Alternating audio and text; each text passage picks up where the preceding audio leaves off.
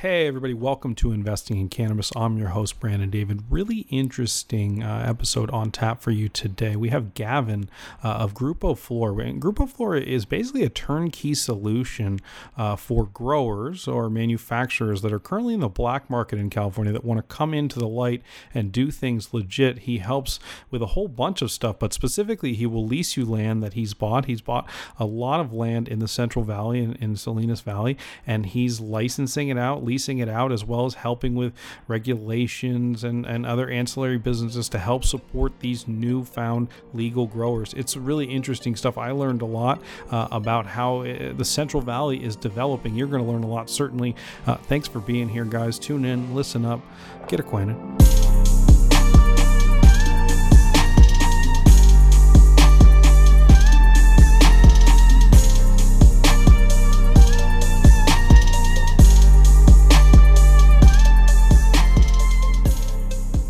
Gavin, thanks so much for uh, for being on the show today. Uh, I had a chance to look into your background. Really excited to talk about the number of things that you have done. But let's start with uh, just your your day to day today. Mm-hmm. Uh, Grupo Flor. How would you describe what Gru- Grupo Flor is? Uh, Grupo Flor is uh, essentially a, a, a system of, of uh, companies. And I say system because it wasn't designed to be vertically integrated, but it sort of turned out that way. Um, I think the best way to describe it is understand that Grupo Flor started out as a real estate licensing concern. Basically, the, the goal was to secure properties that were in permitted zones within Monterey County and then uh, turn around and, and lease those uh, at a profit to cannabis operators across the entire um, wholesale supply chain. So from nursery all the way to uh, retail. And so uh, Grupo now has two point, you know, just under 2.7 million square feet of properties uh, throughout Monterey County and the municipalities within Monterey County. And we which is a lot. I mean, we should just stop yeah. to think about that number yeah. for a second. That is that is a whole lot. I'm not sure how it compares to comparable businesses in other industries, but it certainly sounds like a big number to me. Uh, it sounds like a big number to me too, but it's you know it's how you eat an elephant, right? Piece by piece, and and we didn't intend it to. We just kind of went for it, as it were. In in my partners, as you as you know, I'm an attorney by trade. My partners are real estate brokers, so they had extensive relationships. We had the GIS from the county, which allowed us to see where the zones in Monterey County would be and mm-hmm. uh, you know we, we sort of thought if we could get properties in permitted zones then we can offer operators the you know partnerships where we can help them uh, we would get the land use permits and then provide whatever relationships we could to help our tenants succeed we could have a pretty pretty bitchin' ecosystem. And that that was really the original goal. Um, still very much of what we do um, are so and the reason i wanted to paint that picture is it's important that when i say vertically integrated that there's not this concept of sort of the standard oil you know monopoly or like there's some organizational goal to like control the universe and we own everything. It's it's not like that at all. It's rather um, an ecosystem that is founded. The predicate of the ecosystem is all this leased properties, and we do deals all the times where we we introduce tenants to tenants so that they're successful, and, and oftentimes we don't even participate meaningfully, um, if at all, uh, financially. It's just that it, the stronger the ecosystem is and the more integrated it is, uh, the more stable it is. And so that's been a big part of what we do. And when I, when I think about all the money that we've spent and energy we spent um, meeting with politicians and driving regulatory changes and, and, and promoting Monterey County as the plumbing opportunity, or the Central Coast really is the plumbing opportunity for California's evolving cannabis industry. That's really what we've done, and, and as a result of that, we've, we've kept a number of the, the better properties uh, for ourselves and have partnerships on some of those properties, and others we're running it you know under a subsidiary entirely alone.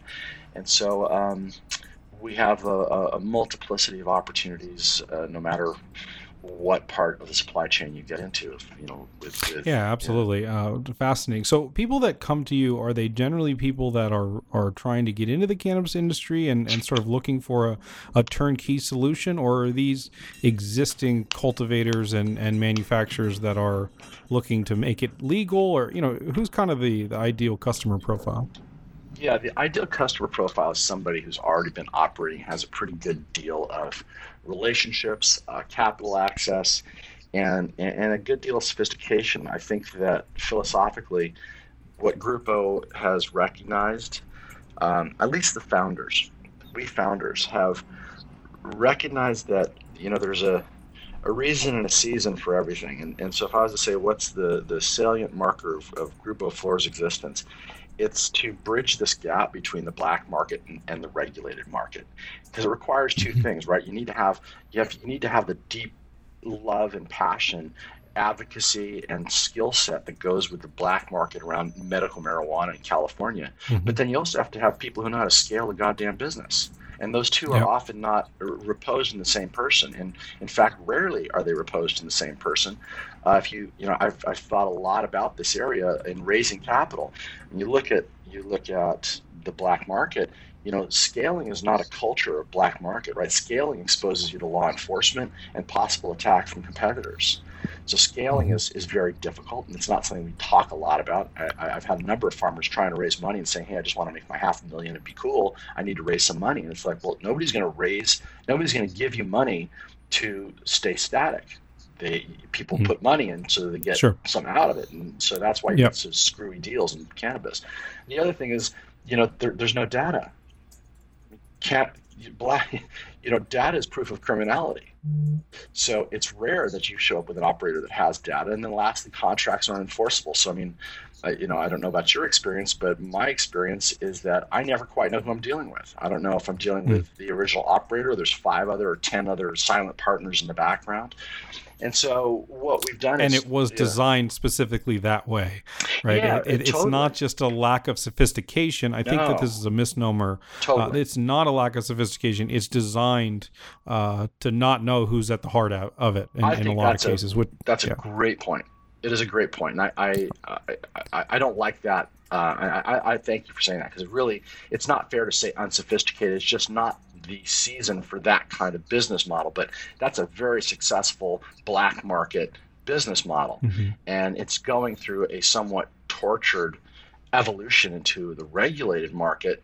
Um, and, and, so part of what Grupo has been about is how can we combine those? How can we combine the best of black market, you know, texture with the best of uh, scaling uh, at this time so and, that and they how can do you, survive? How do you build that trust?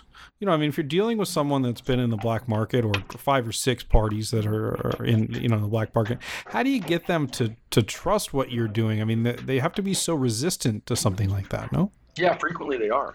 Um, and so I, I, think that the answer to that is it's deeds, not words.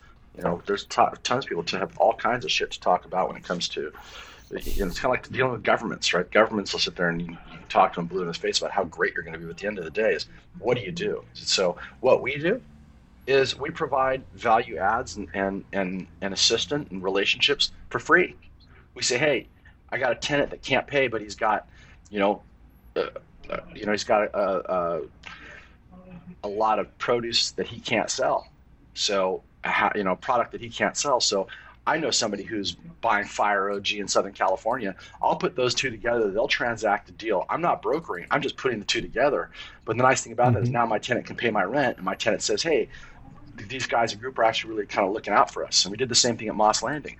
We've got 21 or so tenants out at Moss Landing, which is a business park in North County of Monterey and uh, the coastal commission sort of shut down the entirety of the the park and threatened it. And so you know we organized and pulled together lobbyists and put our assets together and and and it was tough to try to coordinate. I mean you know pot farmers are they're not the kind of folks that like to hang out together all the time you know they're sort of you know they're lone wolves right for a purpose and that that's uh, for safety. I imagine is originally where that culture comes from, but it also just sort of attracts that kind of person. And so to get them to participate in sharing the, lobby, the, the lobbying costs was really tough at first, but once they started to see some results and able to get things like uh, you know, to be able to continue to do what they're doing there, and the government knows that they're doing it. They're not shutting them down and giving them the commitment they're not going to shut down. It's not something that they independently could have obtained, but by working with us, they were able and are able to obtain. And so I think that that's how you build trust as you. Um, you, you offer those services for free, and as a result, you know, Grupo's really struggling um, in a in, in terms of capital you know uh, controls because we have a lot of money going out that benefits a whole, and we've had to sort of do this gut check, like you know, are we are we just getting are we just getting robbed here and, and trying to help everybody out as altruism or is really some benefit that comes around? And we've we've had that struggle a lot internally. I'll just share with you. Um, and happy to say on, on this end of things, it's like no, that was that was worth it. That was this that was the right thing to do. It wasn't just it wasn't just advocacy. It was also self service. Um, it's it's hmm. hard to balance those two occasionally or often. So I think what I heard is that you've created a suite of services, uh, all in pursuit in making sure that your tenants can pay their rent every month. Uh, is that basically I mean, some, the case? In, yeah, I, I, would say that not as formal as that, though, Brandon. It's just that that's mm. just what we hmm. did. Mm. We just, you know, it's not. I wouldn't yeah. say it's a suite of services like choose from a menu of A, B, and C. That's not it at all. It's just when we see a tenant's mm. got you know, all of a sudden we've got three tenants and one tenant's using too much electricity and the other tenants are suffering. And they're like, how do we solve this problem? They're all entitled to a certain amount of electricity and there's not, you know, systems and breakers so that they can share across the board. And so then we have to spend money to try to come up with a system and arrangements between them so we can share electricity so everybody benefits. Um, you know, it's it, it, there's complexities that that come up, um, and you just instead of saying, "Hey, screw it, let them figure it out," you, you, you roll up your sleeves and you go figure it out for them, even though you're not required to do it yourself. Um, I think it's just kind of going above and beyond and showing that you're really concerned. And I think, got it. You know, here's a concept I use: is it, it's basically like throwing a banquet, and the banquet, there's going to be people that show up at that table that are going to stuff pears and plums and biscuits in their pockets and walk away and steal and uh, we've had mm-hmm. that happen. People steal from us, but in in in large part, um, most people have turned out to be really great guests and participants in the banquet. And as the suckers that come in and steal um, get shed off uh, and are replaced with people who are really good guests and really want to participate in this environment and have a really good party um, atmosphere, you know, the, the, that in the analogy, that's kind of what you end up with. And, and if you're just so caught up with getting burned that you just can't have that kind of an environment, then you're not going to succeed with this. And we've been lucky enough that we've been able to stomach a lot of the um, uh, a lot of the ill will and, and, stabs that we've gotten from people who took advantage of, of what we're trying to do. Um, and, and, now we've got a pretty stable environment, and we're we're really happy with it. That's awesome. Um, okay, so I'm. Let's pretend I'm a medium-sized grower, um, and I decide that I it's time for me to go legit. We've got 2018 pending, and I got to start paying taxes and and all these different things. And I. I call you. Uh, do I need to pack up my grow and lease new land from you, or you know what, what's my what's my next step there? Yeah, well, right now all of our properties are oversubscribed, meaning all of our all of our that 2.7 is leased. Got it. Yeah. Um, there are people who are possibly not going to make it through regulatory environment for whatever reason. Mm-hmm. Pesticides, mm-hmm. they're running mm-hmm. too short on cash flow. I mean, just the typical problems businesses have could sink somebody, but then uh, you know add the layer of cannabis compliance, and it, it could wipe out the best of operators. So um, we have a pretty deep list of people to you know who are sort of ready to step into uh, uh, an existing backups, facility. Backups. Yeah. To, to, your answer, to, to, answer your question, uh, my my first thing would say, well, that sounds very interesting. What kind of grow do you have? Uh, what are your techniques? You know, in terms of what you're cultivating, or, or you know, how are you handling your your your pest management? Um, what's the what are the strains you're running, and and and uh, if it's stuff that we can use for production of oil, what's the throughput? Um, it's one thing to have clean clean product that you can squeeze and, and get um, a, a, good value concentrate or distillate out of. But what's the throughput on it? Um, how old is it? Uh, it, maybe there's a long-term buy solution. I mean, I, I, would say I don't think it's a I don't think it's a, a um, letting any cat secrets or cats out of the bag here. Um, we're about to get a massive constriction on this market that's going to bifurcate black market from regulated market, mm-hmm. and um, yep. who's going to survive that? And and um, I, for a while, it looked like the state was going to allow, you know, one year, 2018, where people could sort of, you know, test out, stub their toes on the on the walkway before they got used to working environment. Now they're just like, no, we're we're enforcing January 1, 2018, and that that requires a, a massive shift. And so I, I question how many dispensaries are going to survive. Um, all those, all the people that are in the dispensaries with backpacks, which oftentimes outnumber the amount of patients what happens to all those guys that are cameling and trying to sell off their packs here and there? They're gone. Mm-hmm. If they don't do track and trace and they're not participating, uh, is a dispensary going to risk their entire license? You know, for four guys named Trevor, Justin, and Tyler that show up with a backpack to sell their weed? I don't think so. So where's that weed going to go? Besides New York, where else is it going to go? So yeah, that that brings up uh, a kind of a broader question here. How much of the black market in California is going to persist? I think uh, a good a good amount of it for for some time. The question mm-hmm. that if I can refine that question a little bit is, I think uh, there's going to be an uptick. What I would expect is an uptick in traffic going out of state, and so a reduction mm-hmm. in prices got for product getting out of state. Um, that that seems sort of a, an obvious to me. Um, the question is, will the state uh, and local regul? I, I, think probably better rather than state is let me talk about locals. Will local governments realize that by overcomplicating the processing of permits and overtaxing, that they're actually defeating the very purpose of this hmm. whole shift from ban and imprison to tax and regulate? because yeah, well said. Right. The problem mm-hmm. is that we've got generate generational growers and cultivators, and we've got people. We've got a very robust black market industry, and so as a business matter, it's quite simple. If the cost of compliance and the cost of taxes is greater than continuing to suffer the risks of the black market, the black market's not going anywhere. If you can reduce the cost of tax and reduce the cost of compliance so it's more attractive than black market, then black market will shift over into the regulated market. The problem culturally we're having is that those folks that pass the regulations are law-abiding citizens that can't could not stomach the idea of working in a black market. And so they're putting that headset on when evaluating the value proposition to people who have hmm. sometimes been have grown up in black market families. So we're going through a very difficult evolution right now in this and it's cultural, I think. It's just a lack of empathy for uh, that business owner and where they've been in the past and, and yeah. how to help them transition to the future, which is, I suppose, where you come in. Um, okay, so putting myself back in the ideal customer profile, uh, you offer a number of services, uh, mainly which sounds like leasing uh, land for for any number of purposes, manufacturing or grow grows, you know, any number any pieces of the supply chain.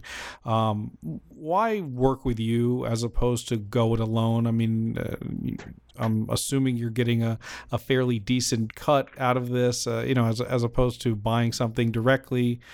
How easy is it to buy something directly? I mean, you, you must get that question fairly frequently. Yeah, well, I think it's capital intensive to buy. And one of the problems with, with our industry is that, um, you know, there's, there's, there's really weak access to capital. So to buy property, you know, let me put it this way. Um, rarely do people go and buy a house and say, here's $1.2 million for that house in Carmel Valley in cash? They just yep. don't do that. What do we do? We go to a bank and the bank finances. You know, it's just rare that there's a capital. When you with a capital call for the entirety. When you look at how our industry goes, it's like, all right, I harvest and then I take a third of my total value from my harvest and I buy my capex, right, my capital expenditures, and I buy it all in mm-hmm. cash. Mm-hmm. Uh, I, it's only now in the last I don't know two years maybe there I've seen opportunity people say hey you want to lay in H you know uh, HPS or even LED um, I mean I think this is one of the major problems why LED hasn't been adopted is you know the, the to come up with 1.2 million dollars in lights uh, in one bump is just ridiculous. But if you could yep. if you could if you could leverage capital and and lease it then you would. But those those are only now starting to come out. So my point being what farmers do and extractors. I mean, I bought machines. I don't, I don't finance that stuff. I pay it all in cash. You know, there, bang, there's one hundred seventy-five thousand um, dollars. You know, I'll let you count it twice in front of me. Um, that's how we buy things in the cannabis industry. So buying a piece of property is is for the very well-heeled um, and very rich that are able to do it. Most people can't handle that, and so we take a farm and um, it's got multiple greenhouses on it, and we'll divvy it up and say, hey, here's a greenhouse, and, and a farmer can raise a million and a half dollars or so to build it out and renovate it, and you know, they've got investors, um, we can structure a deal for them, and they've got a 20-year lease. You know, we, we we give them a lot of value, so they've got a long time to build it out. We oftentimes don't start collecting rent for a number of months before they've really had a chance to start doing some, get a couple runs uh, going um, before they start paying rent. And oftentimes, not oftentimes, always the rent is scaled, so it's not like you know we don't front load it. I mean, we're trying to help build this industry out as well, and and um, that's you know and, that, and that's the leasing piece. And and to back up back up here and answer your first question why would somebody work with grupo flor? Well i've been we've been talking primarily about grupo properties but there's a whole other component which is flora cultivation which is a subsidiary that does our propagation and bloom 710 combinator which is our manufacturing and that's comprised of extraction uh, post processing and consumer packaged good production um, and East of Eden, which is a distribution, wholesale distribution as well as retail chain. And so we're able to, if I find a farm and I'm like, wow, it's super clean flower, and and and they've got a real dedication to the art and to to um, patient safety. Uh, we can do a deal with them and say, listen, you know, we'll buy X amount of your flower, or you know, X amount of your trim, if not all of it, and we can disperse it in different areas of our, our supply chain and, and it's valuable to you. You've got stability in your sale. And so that's an example of how we can do it. It's it's i blanch a little bit when you say services because i don't want you to think we're really it's not that we're a services company with a menu. We're just happen to have a company that has a lot of different um, access points in the supply chain. And so whether you're an extractor or nursery or manufacturer um, there's always deals to be made. We're kind of deal junkies, and I think that that's probably the better way to think about what Grupo Flor is in terms of its operations. So, when a company becomes part of the ecosystem, and maybe that's a better term than the, the suite of services, uh, how frequently do they take advantage of more of the entities uh, than just one. So you know they they lease a property from you. Uh, is it understood? Is it baked into the deal that they also use you know the the CPG stuff or the distribution yeah, stuff or yeah. you know how does that how does that come together? Well, um, uh, so so I think this this my answer to that question will sort of unveil another aspect of how we think about stuff. Is we're not interested in prisoners. So what we when we bake a deal when we bake deal points um, like that. So for example, a manufacturer comes into one of our facilities. You know, we don't bake into the deal. You've got to buy all of our all of our trim, and we don't bake into the deal. You've got to use our distribution. Instead, we say, hey, you're going to be a preferred partner. We're going to have a most favored nations clause, and that means we're never going to offer to anybody else a lower price than what we're offering you. And if hmm. we offer better benefit, then hopefully they'll come with us if we can't, then you know, by God, they should go with somebody else, and then we're doing something wrong. So we really try to keep it a equal playing field so that they have access to the entirety of the vertical. We don't like to lock people in because I think um, culturally that's kind of ugly to those of us in the mm-hmm. industry. We're, we're a sharing economy. I think that when I think about cannabis, like it's about sharing and it's about freedom and locking people into into deals um, that are that are damaging like that is bad for relationships and and this is a long-term deal. We all have a lot of ups and downs in the next five years as this we go through this evolution. So, really more about trying to create. Yeah, I think the only the only scalable strategy is to make the other arms of the ecosystem so strong and the offering so compelling um, that they'd be foolish not to use it, right? Yeah. As opposed to trying to lock someone into. I mean, so, um, so long which as make, can, makes a lot of sense. Yeah, I mean, so long as we can meet their their needs, and sometimes you know it could turn out that we can't meet their needs in some areas, but they'll be you know out, out of out of out of ten people, you know, maybe five, four or five of them um, we're good for it. And and and like I said, reason and season. Maybe not in 2018, but maybe 2020 we're a better deal, and we're still there. And so it's it's it. really about keeping all those relationships open and flowing where their deal can be had, so that we can be flexible. You know, as we go as a lawyer, I tell people right now. The two key ingredients to success are patience and flexibility. You must maintain hmm. maximum flexibility in your business design.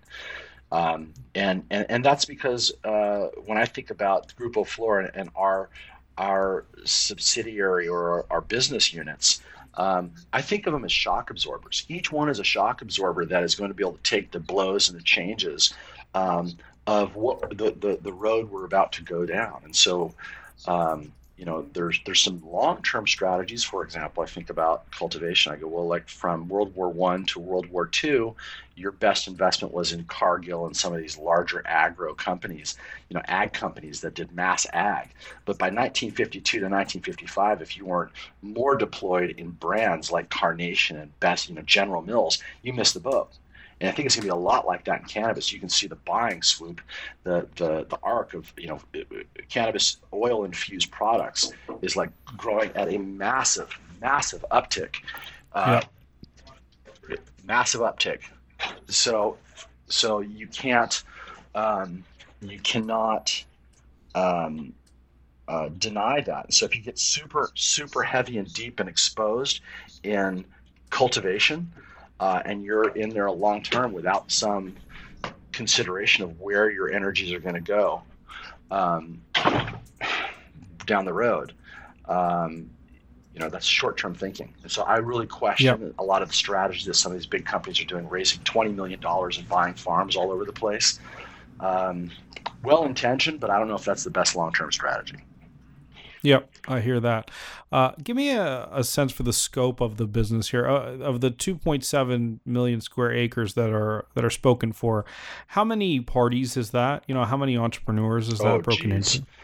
Um, I couldn't even venture a guess. I can tell you that. Well, I suppose I should be able to venture a guess. I, um, I mean, round numbers is good. Is it hundred? Is it two hundred? Oh, yeah, yeah. You know, I mean, no, how... I would expect it's probably hundred. You know, if you consider. Uh, um, probably a hundred and hundred and change. I, I would just kind of guess off the top of my head. Yeah. I think maybe something I can, you know, we've done this exercise, uh, so I can answer more more consistently that that thirty percent of our portfolio is outdoor green, or not outdoor, but is greenhouse. Uh, uh-huh. 30 uh, percent is indoor in the cultivation. Um, okay.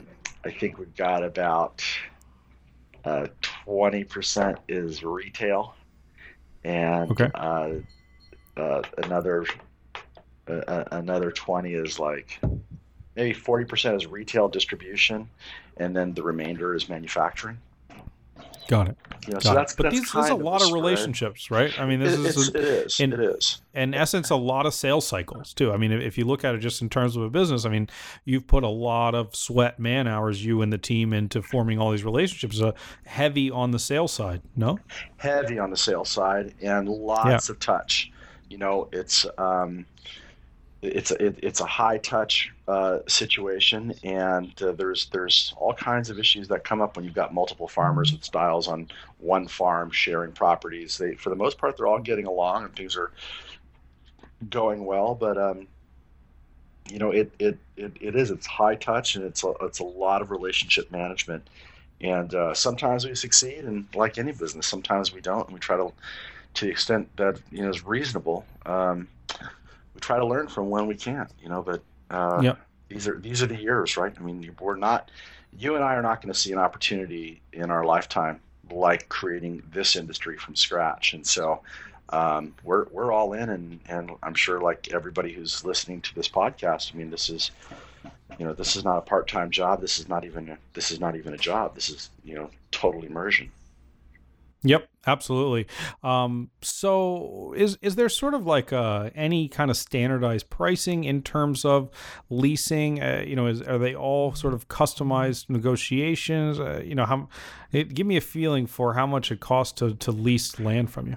Yeah, um, it depends on when the relationship was established because the prices have have fluctuated, and it's also depends on the. I mean, even no two greenhouses are alike, so it's it's mm-hmm. tough to give you examples. So, what I will say uh, as a rule of thumb, something that's just totally run down and requires a lot of of maybe even let's do this tear down. You know, it can be it, it, can be um, ratcheted where it starts out at 65 cents and then you know after things are built out and you're down a couple years it goes up to a dollar 25 right um, at the very, very high end, if you go in and you've got a glass cathedral and it's all clean and cement floored and heating implements are in place and the louvers all work so you can have positive pressure systems, that could be up to two dollars and twenty cents a square foot. You know, it just really depends mm-hmm. on on the spectrum. And so when you look at the Salinas Valley, it is comprised of of all these different cut flower farms that, to put it bluntly, failed at a different time uh, as NAFTA's the impacts of NAFTA were felt. Um, and the cut flower industry migrated from the Salinas Valley to Bogota or Venezuela. Um, mm-hmm. You know, th- they all failed at different times. So I've got greenhouses that were built in the 40s, and I've got greenhouses that were built in the 80s. Um, and, I see. You know, so they all come in different configurations. And how much improvement are you doing to these properties? I mean, you know, at the top end when they're all new and, and outfitted and everything, is that you hiring a contractor and putting work into it, or, or you're reselling what what's available, or, or rather um, leasing out what's what's available? Well, so so um, what we do is. Um, it, it depends on the deal.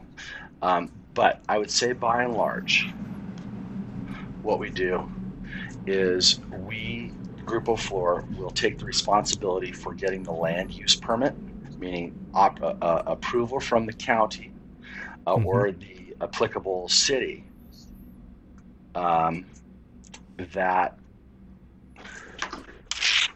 allows us to run a cannabis business, and then the tenant is responsible for getting the um, the actual business use because they're they're two separate things. Mm-hmm. And so we put that on them to get the business use. So, uh, you know, what the operation is going to be, how much um, they're going to operate, what their security systems, all that kind of stuff is handled by the tenant.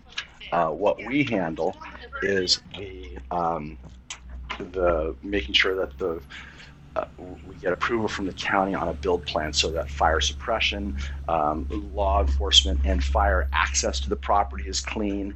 That there's uh, uh, you know adequate water. There's not environmental hazards.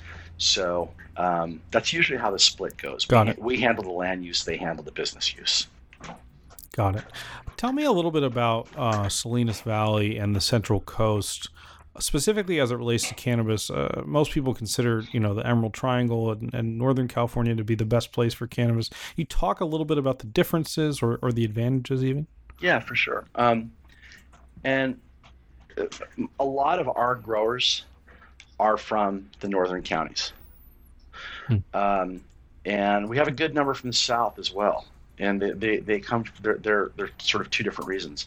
One, I think it's important to to consider like you know I was raised as a kid. I spent a lot of time as a child um, in in Mendocino County, and uh, family was up there, and in the 70s and 80s, um, you know, it was just that was just cannabis was just part of the tapestry there, um, greater than part of the cap the tapestry, sort of the dominant economic thread, and still is, and but there's a reason for that is that it's tough to enforce up there right? People, the reason Humboldt and the try the whole that whole Trinity and those those the the, the coast got so um, rich with cannabis culture is that that's where you could go to hide from police, which is kind of funny because you look at Google Maps now, it's mm. like how hard is it to find pot in, in Humboldt, right? So, yeah.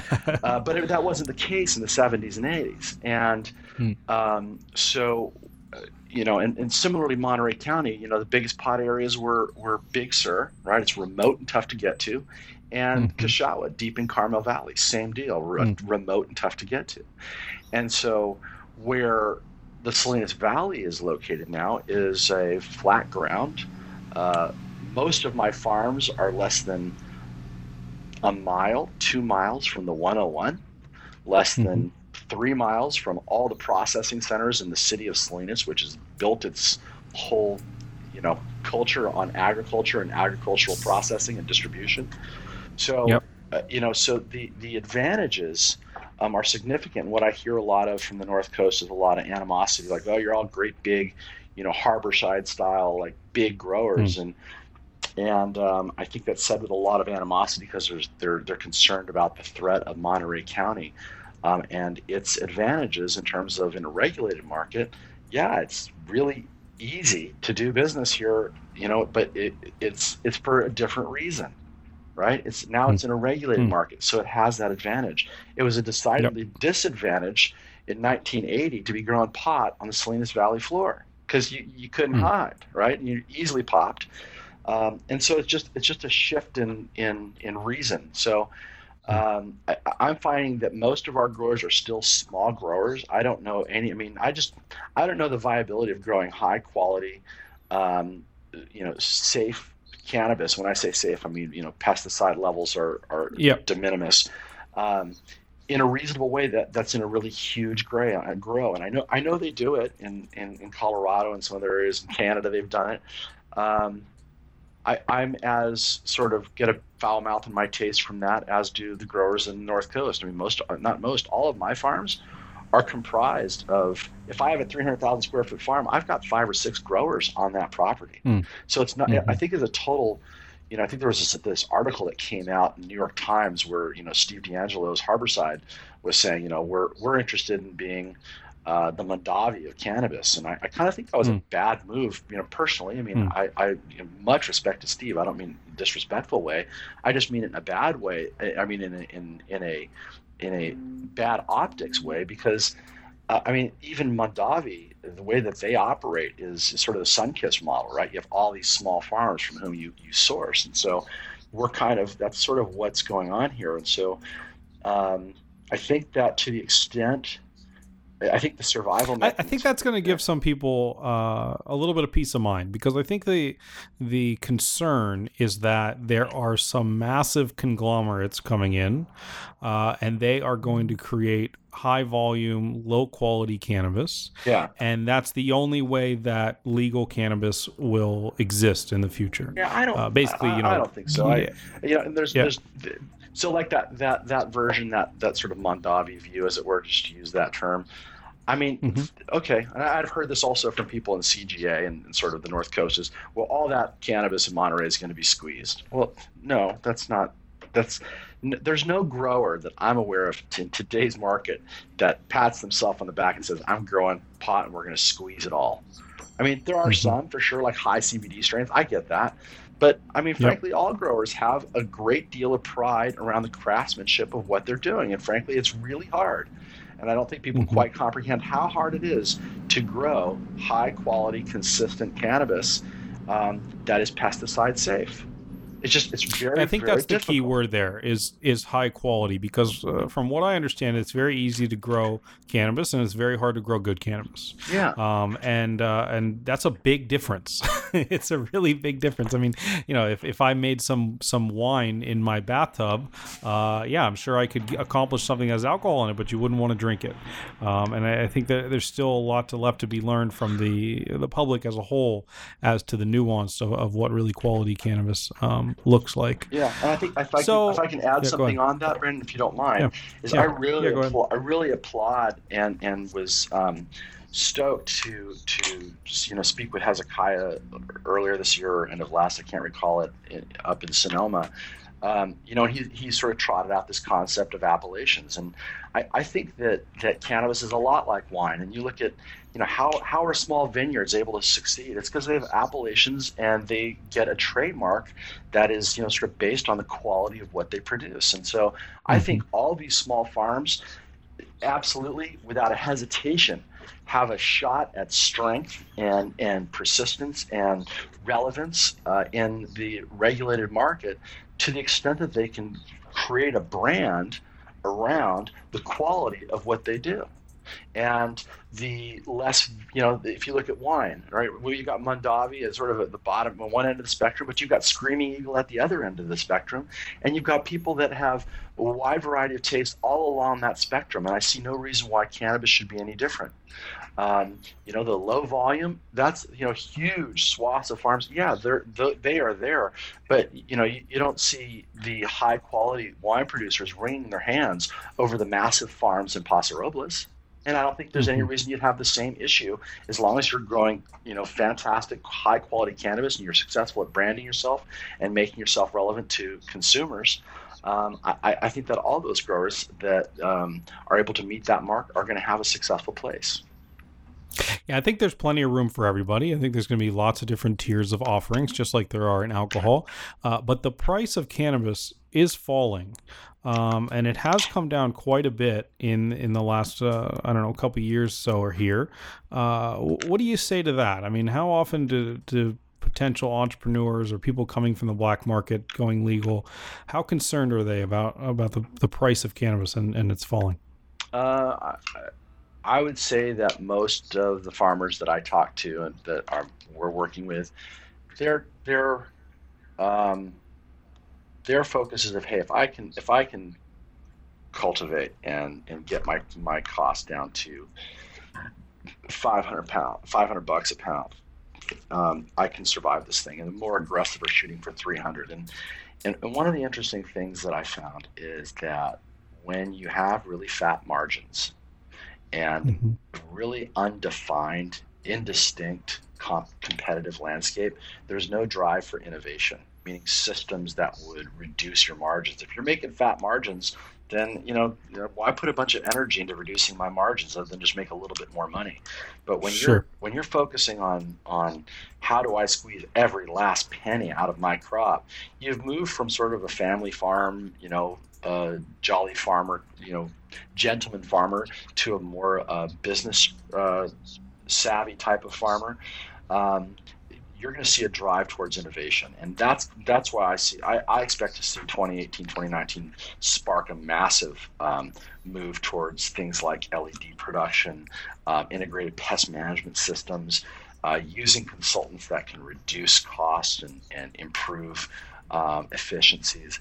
Uh, that that sort of drive for those services or those quality of, of offerings um, just hasn't really existed so well in the cannabis space. Mm. Um, every grower yep. is like a master grower, and you can't tell them, you know, boo about how to improve their processes. But I think that's going to change, and I think people are going to be more open to to change because the the you're right, those margins are going to shrink. Um, I still think though that on par, um, it's going to be margins that are for quite some time are going to exceed margins that are realized in more traditional industries. Hmm. Yeah, that makes sense. Uh, is any of that squeeze and, and, that, that price coming down? Uh, is that going to be reflected at the retail level? Because uh, from everything I see, uh, and uh, of course, there's lots of restriction and, and, taxes associated with retail cannabis today. Uh, the the price, the the wholesale price of cannabis has not yet affected the price of retail cannabis. You think you're going to see that? Um, gosh, I have no idea. It's I, I mean, really, like you know, it's so hard to know what the heck is going to happen here. I mean, for example, like in Colorado, they were, you know, how long were they medical before they went rec, and and how hard was it to get mm-hmm. med versus, you know, California. California, we've got such a history with cannabis, and people who who, who use cannabis. I mean, they're they're not sweating rec. It's like it's how hard is it to get cannabis, right? It's so easy. Mm-hmm. So. I, I, wonder if we're going to have the same kind of five to seven x uptick in, in purchases that Colorado has um, it's hard to measure black market transition. It's hard to measure new new consumers uh, at this time. So I, I, don't know how that's going to affect the marketplace. I think that some of the better minds were saying the price is going to drop precipitously over the next couple of years. I agree with that. So it's uh, what I expect to see happen, and without getting into too much detail, because I don't have a lot of detail to offer other than gut feeling, is I, I kind of expect the price to drop precipitously out of frenzy in 2018, and uh, mm-hmm. I expect by the 20 beginning of 2019, it's going to start to rise again. And the reason I think Got it's it. going to start to rise again is I think that, that farmers and folks all along the production lifeline are going to basically say, hey, wait a second, I need to cover these costs. This is ridiculous. Um, and they're going to start to load their costs. And so I, I, would expect prices to increase um, especially with taxes and those issues. And I, and I don't know, you know, the wild card here is government. Um, what kind of mm-hmm. incentives or disincentives they're going to impose into the market understand. Yeah, that's a great transition. I was going to ask my next question. Your your your training, your background is as a lawyer, mm-hmm. um, and uh, you've been in the business a long time, uh, probably longer than before it was even a business, or somebody would call it that, I suppose. Yeah. Uh, but uh, you know, all the regs that are that are pending, both uh, recreational as, as, well as medical. The new draft regs came out in California, and uh, seemingly people are up in arms about a few small regulations like packaging and and milligrams per uh, you know per package, some distribution stuff. Is there a portion of you know new proposed things that you think people are missing? Uh, something that's not being talked about enough? Um, that's a tough question. There's there's quite a you know the thing. I try to ask the good ones. yeah, I try to ask the, the thing ones. with regulations is that it's and it's probably the best tool that I ever got out of law school and being a lawyer is being able to shift from micro analysis to macro analysis back and forth flexibly. It's like a muscle, right? Being able to go back and forth and look at it. And I always try to have my last angle of, of perception to be sort of what's on, on the macro, you know, how are we doing? Um, yep. On the macro, I think we're there, there's this has been really successful.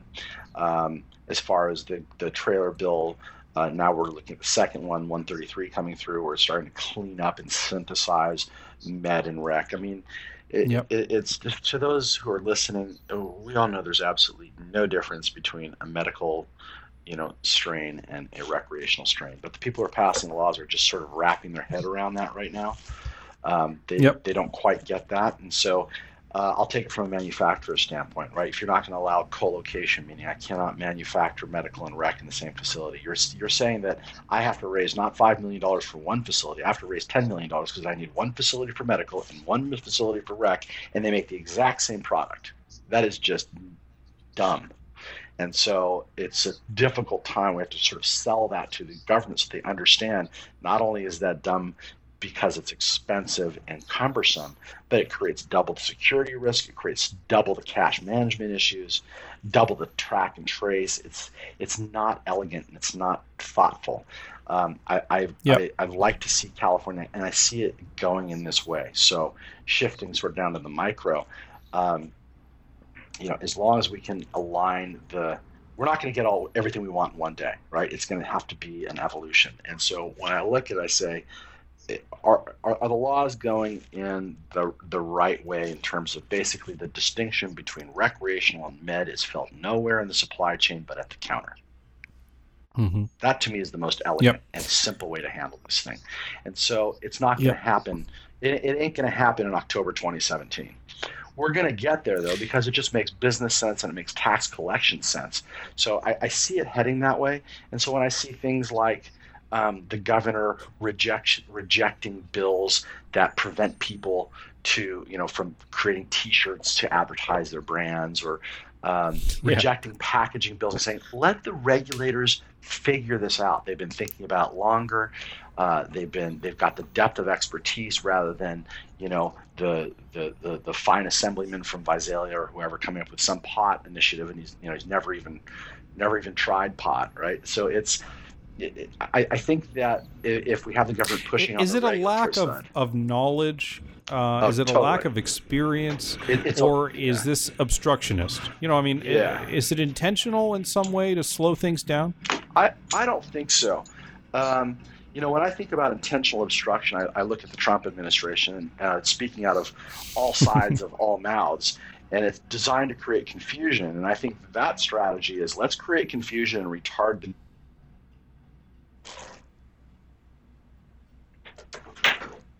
Hello. Gavin, you have any there? Yes, I'm sorry. Yeah, um, I'm here. Go ahead. Uh, apologize for that. I um, so no worries. Uh, I think that that strategy is designed to uh, retard the growth of the markets. They, they know the markets are going to grow and that it's it's beyond their control. Um, the state legislature, however, I think it's different. I, I, think that there's a bit of self-serving, like how am I going to get elected again?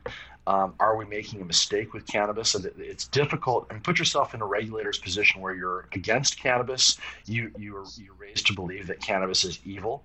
Um, and anybody who touches it immediately turns you know gay. How am I going to deal with that terrible terrible situation with the fact that almost all Californians want me to regulate this thing? Yep. And so I see a lot of those folks having, um, you know, their their their maybe have very misguided um, personal and moral politics um, conflicting with what their base wants. Um, and it's it, I see that is the rub. Uh, it's not so much that they're trying to kill the thing. I think that everybody realizes we can't kill this thing. Uh, I hold no uh, pretenses that uh, the good the good regulators and legislators of our state and senators got together and said, you know, we really should give this marijuana thing a shot. Let's let's pass, you know, MCRSA. You know, that's not what happened. They basically said California with are going to vote in cannabis in 2016, we better lay some tracks down, or we're going to get our asses handed to us. Yeah, we got to deal with this. So we they laid tracks this, yeah. down, and that's exactly what happened. Californians overwhelmingly said, no, we want recreational marijuana. And now they've got a track upon which they can put that very, very unwieldy beast. And so that's that's how I see it. And and, and hopefully, uh, we've been doing a lot at the legislative level, meeting independent, individually. As I meet legislators, um, even those that were representative law enforcement, I think they're starting to feel a little bit more comfortable with it um, and starting to realize that who we're dealing with here, who we're dealing with, are the people that want to participate. Mm-hmm. It's the people that don't want to participate that are getting marginalized. So, how do we work with the people who do want to participate? And that divide is starting to expand, and legislators are getting a little bit more and more comfortable, um, even in the more rural areas that are really antagonistic to cannabis. Um, they're, they're starting to get comfortable. I'd say the last people to the party is probably going to be law enforcement and particularly the sheriffs that are elected because mm-hmm. they have a bit of autonomy from the cities that are that are allowing this in. Uh, but even sheriffs, I noticed in some counties, mine particularly, are starting to realize, okay, this is what it is. Um, how do I do a good job of, of protecting it, even though I think you know, everybody's going to die if if we allow it to happen. Yeah, we had uh, Ross Mirkarimi, who was the uh, the sheriff of San Francisco, uh, on the show when he was still the sheriff. I think he was the only one at that time in California that supported cannabis. Uh, interesting perspective there, too. Uh, this has been a great conversation. We're almost out of time here. Uh, everybody should go check out grupoflor.com and consider joining the ecosystem. I think that's the best way to describe it. Gavin, it's been super interesting. Thank you for taking the time. Uh, any last words here? Anything else to include? No, I just you know thank you very much for the opportunity to uh, to prattle on and on. I you know if you live and breathe this stuff, it's it's easy to do, um, and I just it, it's it's media I. Agree. You know, that, that I agree that it's an easy topic to talk about. There's so much to talk about, and I just feel lucky that I uh, I get a chance to do it. And and thanks for coming on the show again. It was a great conversation. GrupoFlor.com, and uh, we'll see you next time, guys. Thanks.